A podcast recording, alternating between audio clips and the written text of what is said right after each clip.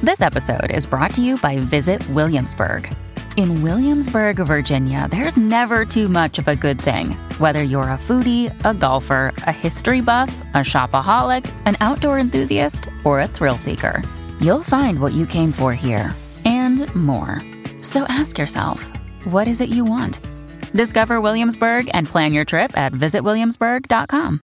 There was so much money, he had to hide it in PVC pipes and bury it in the woods. That's kind of been the joke among a lot of my interviews is, you know, because because Freddie forgot where he put it. Today, I speak to Ed Hudson, who worked as the narcotics and law enforcement officer in the Florida unit responsible for bringing down Freddie Crow. Freddie used to steal planes and fly under the radar with death defying stunts to reach Belize, where he'd smuggle so much marijuana onto the plane that the pressure would bust open the doors. He wore camouflage and painted his face and became known by the FBI only as Rambo before they could identify him and his partner in crime, Billy. His life was very much like that of Tom Cruise's character in American Made, but it took a drastic change after he was caught and met today's guest, Ed Hudson. After serving time, an unlikely friendship developed between the two before things took a tragic turn. I'll leave that there for now. Uh, I came across Ed's fantastic book about the subject, As the Crow Flies, which you can find on Amazon and in selected stores. Look up his Facebook page, Ed Hudson Author, for photos of him and Freddie and Freddie's family. There'll be a link to that on my andrewgoldpodcast.com blog, where I've been updating for every episode and including video trailers and you know behind the scenes information. A uh, couple things to note. One, a huge part of the story is to Ed religious. Now, I'm not a religious person. In fact, I describe myself as a proud and open atheist. But it's impossible not to make a link between Freddie's redemption and punishment tale and religious stories, which to me are just that stories. But to Ed, there's something more and it means he speaks with a genuine enthusiasm and passion that elevates the story both in this interview and in his book. The second point I wanted to make is that Ed has a quite marvellous way of talking. It's a real traditional Deep South accent that we in the UK can only dream of encountering in real life. So, if nothing else, I hope you enjoy listening to the musicality of his voice. As regular listeners will know, I always attempt an impression of the many different accents on this show. So it didn't escape my notice, of course, that he says things like, Well, that's done been done. And if I need to slow down any, and uh, we talk how God talks. Anyway, I hope he's not too offended by that. So far, nobody's actually been offended by my impressions of them. So hopefully that will continue. But without further ado, here is Ed Hudson.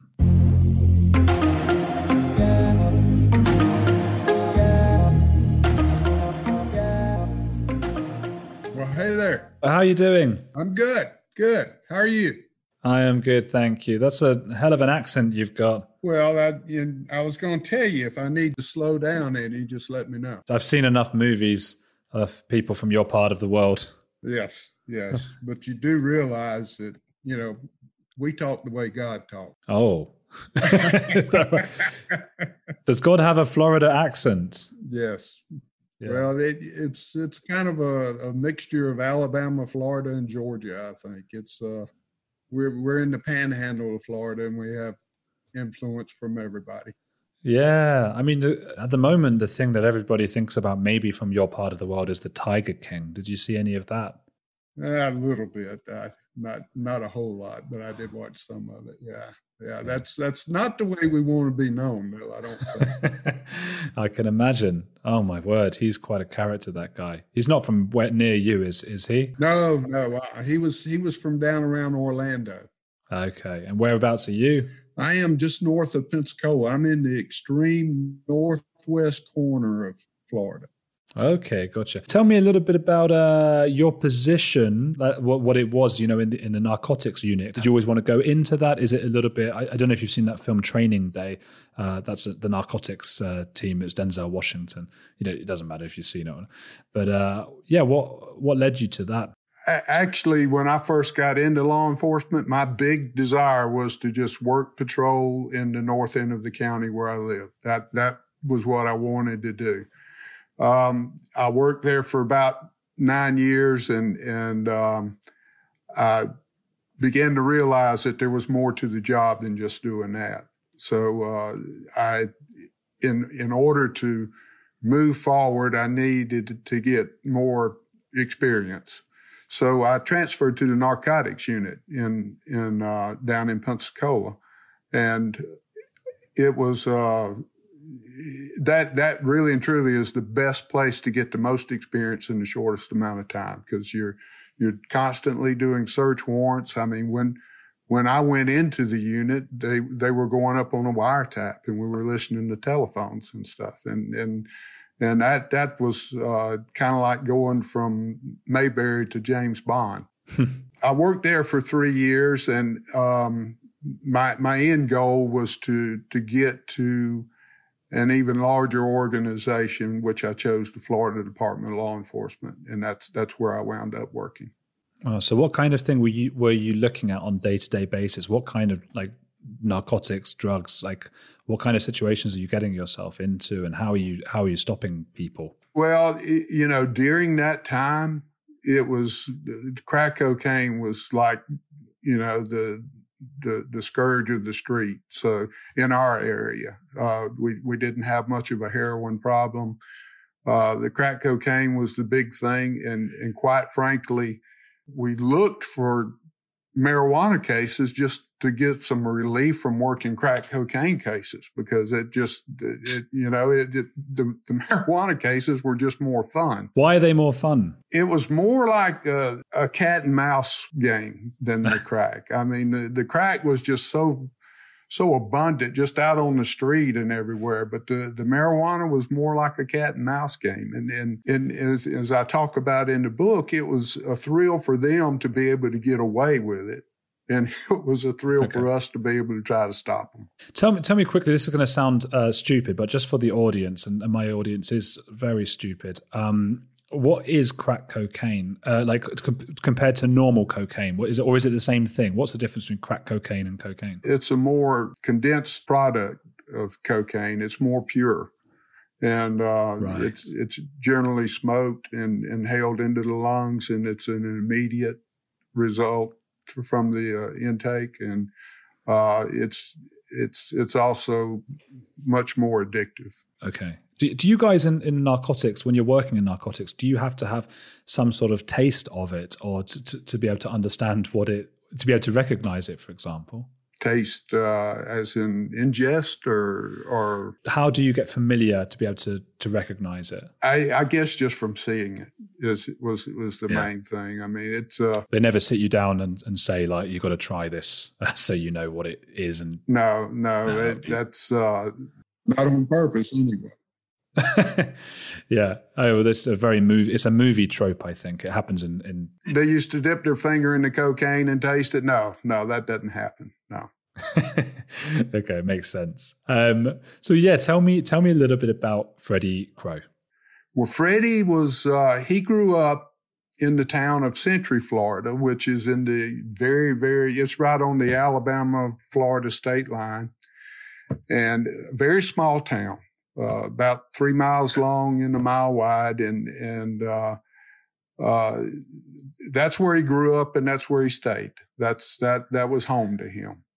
Uh, he uh, it, the book begins with him as a rambunctious little kid that uh, I I kind of likened to Dennis the of Century Florida because he was always into things, from what they told me.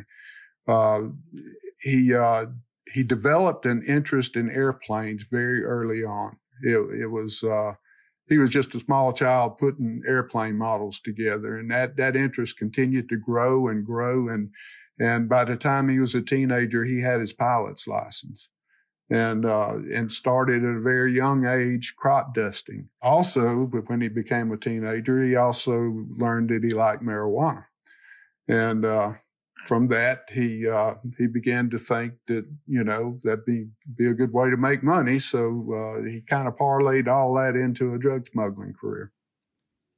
Wow, how does someone is he? I, was he from an impoverished background? Would you say? I'm just wondering how somebody learns to pilot a plane and where where somebody gets hold of a, a plane. I can't. I don't know where you buy a. Maybe where you're from, there's more sort of planes around. Are there? Where'd you get? Well, it, I, I, can tell you the area he grew up in was a hmm. very poor area. Uh, hmm. It's uh, and and that's a huge problem in that area. However, his dad owned a bar, and uh, and a couple of a couple of bars, and and as far as being well off, he was probably pretty well off for living in that area. They they he didn't have to drug smuggle for money. He did it for the for the excitement. Okay, so yeah, so he would have just gotten hold of planes, I suppose, for crop dusting, and that's how he learns. He maybe his a parent taught him or something. Well, he started off his drug smuggling in vehicles, in in cars, but his dad actually bought him a small airplane. I I don't know what they right. what they went for back then, but uh, he had a small airplane uh, to to fly around in and, and, and develop his skills. And, uh, and he was quite skillful. I, I started to work there in, at the Century Police Department. That was my first job. It was a little five man department and I stayed there for a year and I'd never heard of Freddie Crow up until I started to work there. And because he was about 10 years older than me but it didn't take long to hear about him. It wasn't just the drug smuggling part that I heard about. I, uh, most of the stories were were stories about his stunts on the airplane and things that he did flying the airplane. What kind of thing uh, would would he do? What kind of crazy stunts? There was a there's a bridge that connects the two counties. And and I was told that he flew under the bridge and, and I was thinking, man, that guy's crazy if he did that.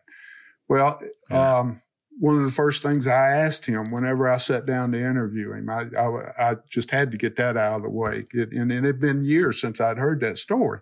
But I asked him, I said, Freddie, did you actually fly under the bridge, the Highway 4 bridge? And he said, no. I measured it and there wasn't enough room. I love I love the idea of him measuring it, getting out and actually yeah. measuring it. yeah, but uh, but then he uh, he said, but let me tell you what it did do, and he started telling me about some of the. He, he would take his friends up in in the airplane and take them on the ride of their life, the only ride of their life, because they wouldn't ever get in a plane with him again after that. But but the uh, but there's a, a, pipeline that, that crosses the Escambia River Bridge, and and it, it made a big loop over the bridge. And there was some, he had a guy in one of his friends flying in the plane with him, and there were some workers uh, doing repair work on the pipeline, painting it, and uh, yeah. and he flew under that pipeline while they were on the pipeline painting it. And he said when he looked back behind him, there was paintbrushes went one way and paint cans went the other way and and he kind of got in a little bit of trouble with FAA over, over that one. Oh my word! So Freddie started um, smuggling drugs. So so with, with, with the with the plane, and he was going into Belize. Is that right? Yeah, he um, he uh, after he got caught with smuggling it in the car, he he got out of prison and decided to change his. Uh, his way of uh, doing things. So he, he started using the airplane. He eventually wound up back in prison again, but he made, came across a guy named Billy Deacle when he went to the prison that time. Uh, and they became good friends. Billy was a pilot too, and he was a drug smuggler right. as well. Uh, Billy was Billy's. There's several good characters in this book, and Billy is one of them. Billy is uh, uh, a guy that uh, that came from a law enforcement family. His uh, grandfather hmm. was uh, his great grandfather was a judge. His grandfather was a uh, was a sheriff. His father was a major wow. in the Florida Department of Corrections. His sister worked for the Florida Department of Corrections. Everybody was in law enforcement except for Billy, and he was busy running from them. So uh, the black sheep. Y- yes, well, I guess you could say that. But he uh, came across Billy, and Billy had a connection to Belize, so they both got out close to the same time. Billy got out first, but they they hooked up when uh, Freddie got out, and uh, they began flying down to uh, Belize. They would take turns flying, and sometimes they would fly a plane that required to have a pilot and a co-pilot, uh, and and then they would both fly down together. And, and you have to get a sense for this too now, because because they're flying into another country, landing in the jungle more or less in a makeshift uh, airstrip, getting enough marijuana that people would would kill you for, and then they fly back and they would sort of follow the, the, the coastline until they reached a certain point around the Yucatan Peninsula, and they would they would shoot over out into the Gulf. And to get back into the country, it would require them to, to get down uh, about 200 miles out. They would have to get down so low over the Gulf of Mexico that they'd be flying just mere feet over the waves. And why is that? So they're not they're not caught on the radar, is that right? That they, they had to get under the radar coverage and, and that's what it was called, is flying under the radar. Yeah, I noticed that in your book. I hadn't ever realized why we say, oh, it's under the radar. And is is that where that expression comes from? That that is it. That is it. Getting under the radar to where it can't detect you. And they would do that. They would fly so low salt would collect on their windshield and wow. they continue on until they get to the coast and then once they hit land they just shoot up like you know normal airspace and fly like any other airplane and it's no problem why can't a radar pick up on people who are quite low down is it or is that too technical to well I, maybe i won't even understand the reason you have to think about the curvature of the earth Hmm. And the radar kind of just sort of shoots over an area after so far. You know, it's it's it's okay. like like hitting a valley. That's my best explanation. But um, that's that's quite a good explanation, actually. yeah, simple enough for me to understand it. So, but they were doing this in airplanes that they sometimes they bought them, sometimes they stole them, and it, hmm. sometimes they crashed them. And I guess all that added to the excitement as, as well. Would you say? Can I just ask? I mean, so he went into into prison for sort of maybe minor misdemeanors to an extent. And then he came out. I mean, prison's supposed to rehabilitate you, and he sort of came out of it going and stealing planes and crashing them, and it's sort of the next level. Would would you say it's sort of prison went not the way it's supposed to do for him? Well. Yeah, there's a couple of things wrong there. I, well, if, to begin with, they weren't misdemeanors because, I mean, his first arrest was he had 250 pounds of pot in in the trunk of a right. car and uh, so so that's that's kind of felony level there. One of the things about prison is is yeah, it doesn't really rehabilitate you, but then again, unless you want to be re- rehabilitated, it's not going to happen anyway.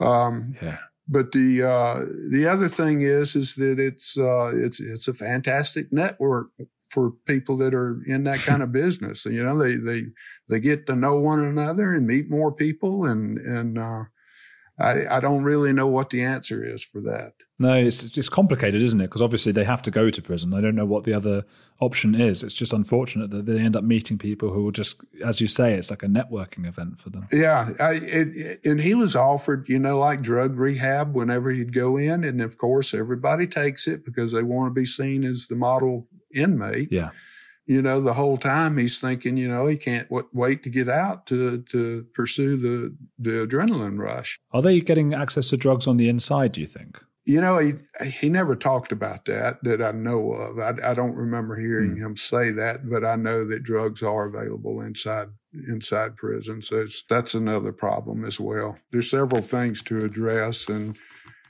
you know, at some point in yeah. time, we have to take a look at just what exactly it is we, we want to get out of prisons and and then put the resources in there to do it. And I'm not sure that they have the resources. I've heard you talk about how people often compare his antics to the movie American Made with Tom Cruise in it. And that was his that was his life for a while, just crashing planes, stealing planes and smuggling drugs and stuff. I mean I think yeah. that yeah, and if the story ended there, you you know, and I've had people when I'd start telling them about the book, I've had people tell me, "Well, that's done been done." I, I said, "Now wait a minute, you got to hold on." But another thing about Freddie, when he gets out this last time, he tells Billy, he said, "Billy, I don't want to meet anybody. I don't want I don't want them to know who I am, and I don't need to know who they are." So, in order to do that, Freddie used to put camouflage on his face and wear fatigues. And he would do right. that to try to hide his identity. And he never told any of them who he was. Billy knew, of course, but the rest of them in the in the group did not know. So they had to give him a name. So they nicknamed him Rambo, and that's how they they mm. knew him was Rambo.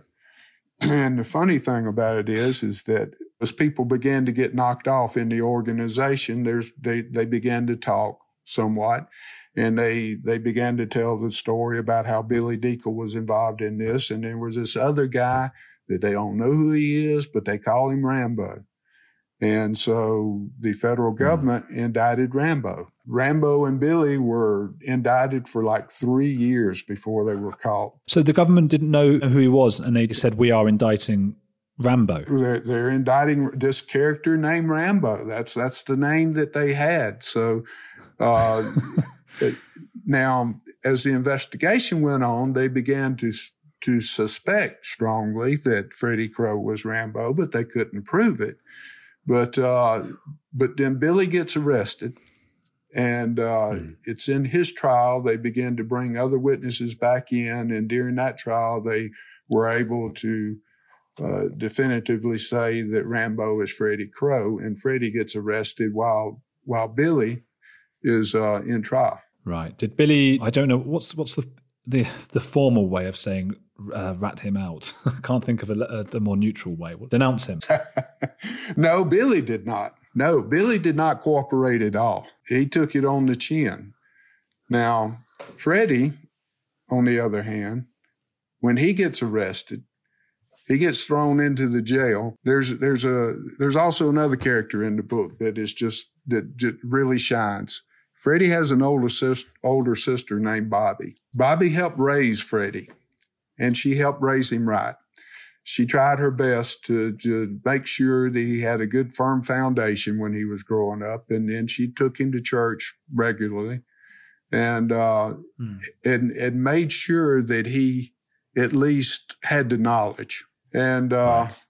and I think all of that came back to Freddie when, when he's sitting in that jail cell it it begins to dawn on him that he's made some bad decisions and he realizes that there are consequences for those decisions because he's looking at a life sentence with his record and the the amount of uh, drugs that they could put on the organization and all. Freddie makes the decision to cooperate. He uh, he decides that he needs to burn his bridges with the with the smuggling world, and uh, mm. and openly uh, cooperate with the government. But is that because he was brought up well, as as you say, by his sister, or was that because he was scared of being put in prison for the rest of his life? I th- I think he was scared for getting put in prison for the rest of his life, and he realized that what his sister had taught him was the way out. Hmm.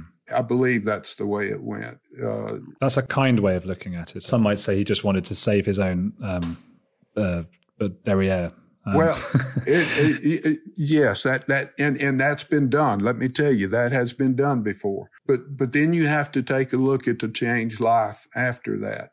Uh, okay. And I think you see that that he was sincere. He made it a point to uh, develop new friendships and and and put the old ones away. I mean, he. Uh, this book is is a lot about friendships. He had he had the friends as he grew up as a child, and they separated and and went their different ways because they they didn't agree with what he was doing, and and yeah. uh, he develops new friendships like like Billy, and and uh, but then he has the the friendship of his his sister who who was with him from from birth yeah. and, and all through all the bad. And, and even though she didn't agree with anything that, that he was doing, she just wouldn't give up on him. Then there's the friendship that he developed with a lady named Sandra that uh, ultimately became the one and only Mrs. Freddie Crow. Right. Yes, that's that's right. Just to go back a minute though, he so he never actually got caught, you know, while flying, uh, while smuggling, or, or, or anything like that, did he? Uh, he got caught with the um, 250 pounds in the car. Yes. Yeah. He got caught with that. But with flying, he never actually, no, he did not. Sounds like quite a good system, isn't it? I mean, it must. They, they were quite successful. They they were they they hmm. they were flying you know usually like every other month and and uh, bringing in anywhere from six hundred and fifty to a thousand pounds of load and and uh, they they flew enough that they made enough money that money became a problem. Um, they couldn't use banks. That's filling up the the plane, is is it? Is that sort of filling up? The, I, I, I remember. I think I remember reading at one point about how like if you if you get too greedy, it will sort of sink the plane. Well, he uh, he told me that that he had a, a problem with getting greedy because he, he just kept telling them to put more in, put more in. Then when he went to take off, there'd be so much weight on it that the pressure from the from the plane popped the doors open. So and and you don't want to be flying, you know, flying around with your doors popped open. So they'd have to take some out. But there was so much money, he had to hide it in PVC pipes and bury it in the woods. And uh, and and that's. that's kind of been the the joke among men, a lot of my interviews is you know because because Freddie forgot where he put it. Not only did he forget, he the when he went off to prison, he he wound up with a ten year sentence as opposed to a life sentence. So he he went away for ten years, and during that ten years, we got hit with two hurricanes in the area, and and they were bad hurricanes, and they changed the terrain tremendously, and. uh when he gets out, he can't find his money, and and uh, that that was kind of a running joke around here about you know uh, you know, go and get Freddie and go look for some PVC pipe. But uh, Hey, it's Andrew. If you're enjoying Heretics, there's another podcast I want to recommend to you, especially if climate change, global conflicts, and an upcoming election are making you feel like we're on the brink of disaster. What Could Go Right is hosted by Progress Network founder Zachary Karabell and executive director Emma Varvaloucas. On What Could Go Right, the hosts sit down with expert guests to discuss the world's most pressing issues without resorting to pessimism or despair that we hear so often. Instead, they look back at how far society has come and look forward at what it will take to achieve an even brighter future.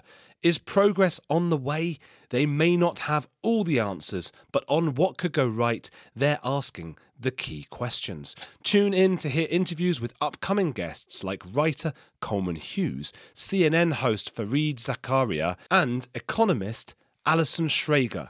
If you're looking for a weekly dose of optimistic ideas from smart people, join them every Wednesday on What Could Go Right, available wherever you get your podcasts.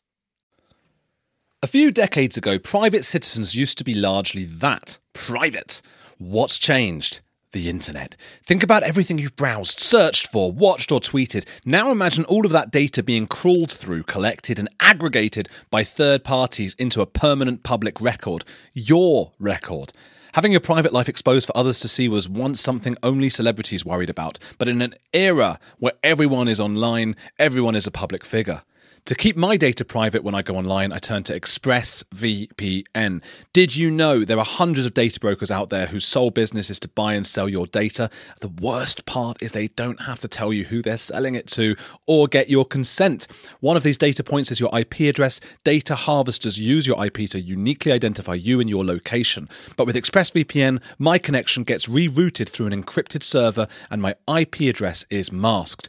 Every time I turn ExpressVPN on, I'm given a random IP address shared by other ExpressVPN customers. That makes it more difficult for third parties to identify me and harvest my data. And the best part is how easy ExpressVPN is to use. No matter what device you're on phone, laptop, or smart TV all you have to do is tap one button to get protected. So if, like me, you believe that your data is your business, secure yourself with the number one rated VPN on the market. Visit expressvpn.com slash heretics and get three extra months for free. That's expressvpn.com slash heretics. Go to expressvpn.com slash heretics to learn more. Wait, what's PVC pipe? It, it, that's a plastic pipe. It's used for like water lines, uh, like uh, or sewer lines. It's he he would get the um, you know like eight inches across pipes and right. and fill them full of money and then then cap them off so they're watertight and bury them. Right.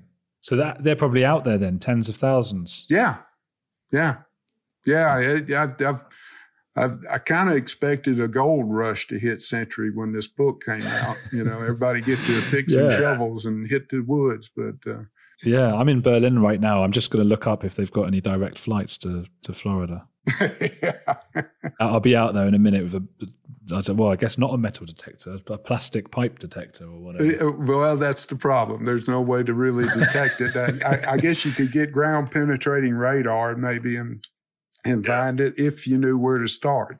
So why can't you? I, I, suppose because it's not safe, but you, you can't just take it back to your house because somebody might come and investigate or someone might rob you. Is that right?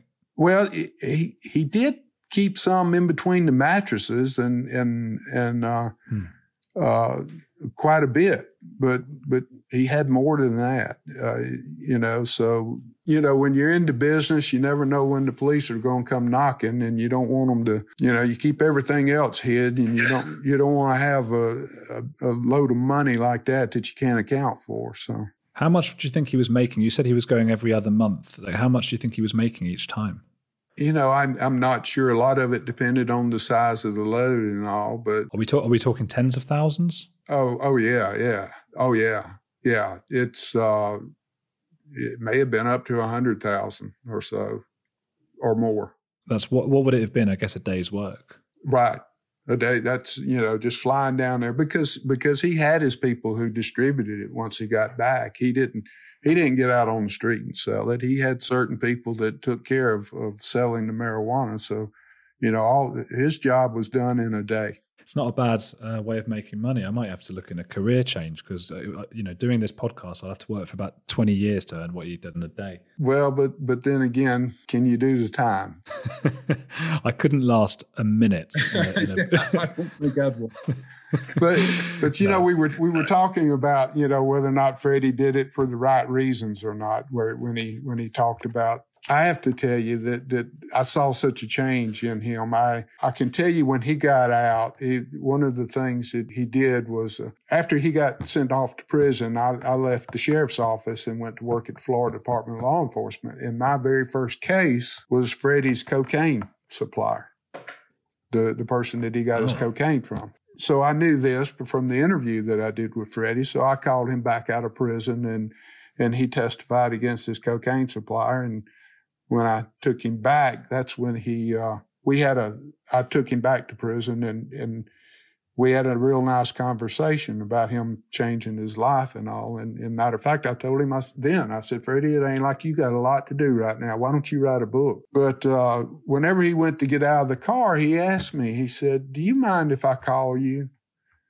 And I said, sure. I mean, I, hmm. you know, thinking like a cop, you know, here I, I get somebody inside the prison that might can give me some information and all. So I said, sure, give me a call. Is that how you became, started to become friendly? That is how it kind of started because he did call me. He called me every now and then. The phone would ring and he just be calling. Just said I'll just call him to check in and see how things are going. So then, after um, it got time for him to get out, the last call he made to me, he said, "Would it be okay if I came to see you?"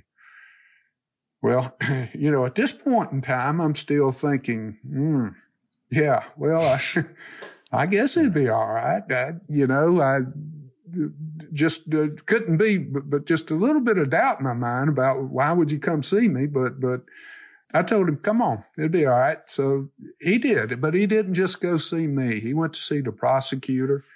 He went to see the other agents, the agents involved in the case. And there was a common theme behind all those visits. And he was, he was more or less just apologizing and wanted everybody to know that he was through with what he had been doing. And, and it wasn't just us. He, he apologized to his family.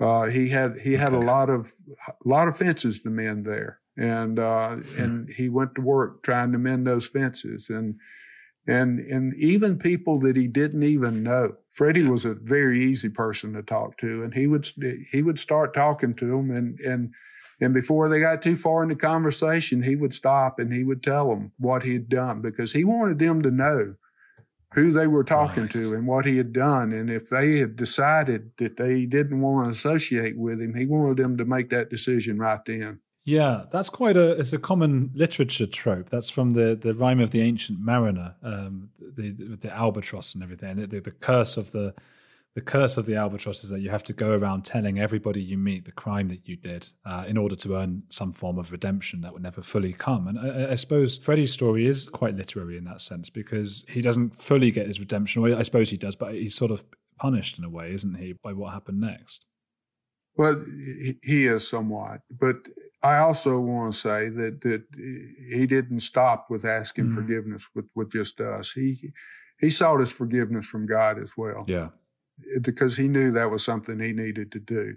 He winds yeah. up marrying Sandra and everything's going good. He's got a business going and, and, and, and life is good. And he develops a pain in his side and, and he goes to the doctor and, and that's when he learns he has terminal oh. cancer. And, and, and that was a tough phone call. He, he called me not, not long after he, he found out and, and just wanted me to know.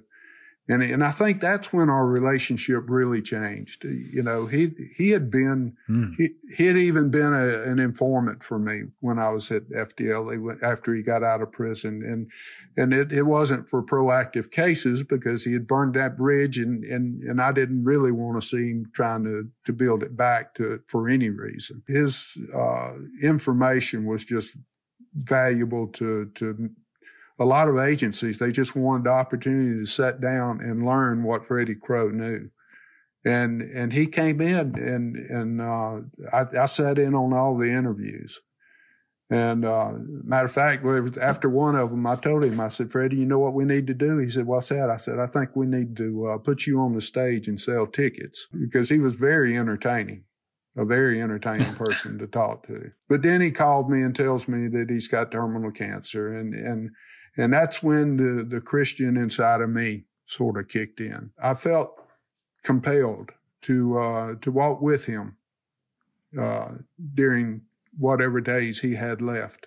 Uh, we, we became, uh, yeah. became real good friends. I, uh, as as time went on, I, he needed some some help getting to and from the doctor because Sandra had to go to work, and and I, I would help out with that, and I would go over to his house and and uh, and sort of do the things that he was no longer able to do, and he was seeing things that that needed to be done, yeah, because because he knew that he wasn't going to be around. How were you feeling? Was it like was it losing a friend? Yeah, in, in the end, it, it was uh, very much like that. It was, it, it really was. I, um, because I I gotten used to him. He he, uh, Freddie would would Freddie grew a garden up until the the, the last few months that that uh, that he was alive, and and uh, you know, he would fight through the pain to to just raise a garden because he liked sharing what what he grew, and and he would mm. whatever he had I didn't have, he would give to me, and I would I would do the same to him. Uh, you know, there were certain things that I had that that that like like there's a there's a like a southern grape called Scuppernong's uh, muscadine that uh, Right. I have vines, and he loved those things, and you know, and I'd, I'd give them to him, and uh, but but uh, but but yeah, it it was uh, it was very much like like losing a friend, and and I and and it, it was hard to watch him deteriorate, you know, and and uh, seeing him in pain, and the uh, the last day that he was home. Uh, he had gotten to the point that Sandra could no longer take care of him. And um, so she had, they had made the decision that he would go to the hospice house for his last days. And I went over there to, to sit with him while they were waiting for him to get there. And when I walked in the room, it, uh, I just, I really didn't know what to say. I, and I still don't know what to say. You, I, you know, there's, there's, there's just times where, where words just, just aren't enough. So, so I asked Freddie, I said, would you like to pray? And, and he said, I sure would. And, and, and, and that's what we did. Mm. We prayed. So there for a while, it was just the three of us, just uh, me, Freddie, and God. And, um, and it, it was a, a, prayer of thankfulness. I, you know, it just thankful for for Jesus, what He did on the cross, and and thankful for for for putting us together, me and Freddie, and and and uh, the and and and just thankful to to have someone to go to at times like this when when words aren't enough, and uh, uh, Yeah. So it, it it it was it was a good good prayer. And when when when I looked up after it was over with, he had tears running down his cheeks, and and he took his right fist and and beat his chest and and said, "I can feel God in me." And hmm. you know, it, it was a it was a terribly sad moment, but yeah. it's it's now the moment that I look back on whenever I get sad because there's just so much comfort in hearing him say that. I, uh, um, and, and and I guess that's one of the things I'd like for people to get out of the book is is that that there is comfort there uh, if you ask for it. Yeah, where do you where because it's very frustrating his life in a, in a in a way because he was finally on the straight and narrow and then it was all taken away from him. Um, how, how do you see that as part of the the narrative? I mean, I'm not a religious person myself, but uh, well, Andrew, he, Andrew, here's here's how I see it. I I hmm. believe that we are put here on this earth to serve God. That's that's our purpose. That's now that's the way I see it. And uh, there are times, there have been cases where a person serves God greater in their death than they can in their life. And I think this is the case.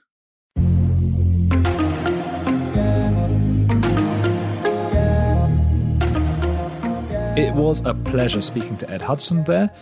Doesn't he speak beautifully about a very touching topic? It's a fantastic story, and I'll just remind you you can find As the Crow Flies on Amazon and see photos of Freddie Crow and Ed Hudson on Ed Hudson Author on Facebook. I'll stick a blog up on my andrewgoldpodcast.com as well. Again, I don't share Ed's religious belief, but that doesn't mean I can't find his view of things quite poignant. I didn't know Freddie, so I can't judge. I suppose I'm quite cynical because I think it's easier to repent once you've been caught. But Ed believes that Freddie saw the error of his ways and chose the righteous path. In any case, it is a story of redemption, and I think even us non religious folk can enjoy a story like that. It's why The Shawshank Redemption is so many people's favourite film. Redemption seems to just be ingrained in us as an integral facet of entertainment or human story. Anyway, that's enough of that analysis. Buy the book, go to his Facebook, Find the video trailers for these episodes on Twitter and Instagram on andrewgold underscore OK. I've had quite a few new followers of late, and I love interacting with you all. And make sure you're subscribed to this podcast. Leave a review on Apple if you can find a place to do it. It's incredibly complicated for some reason.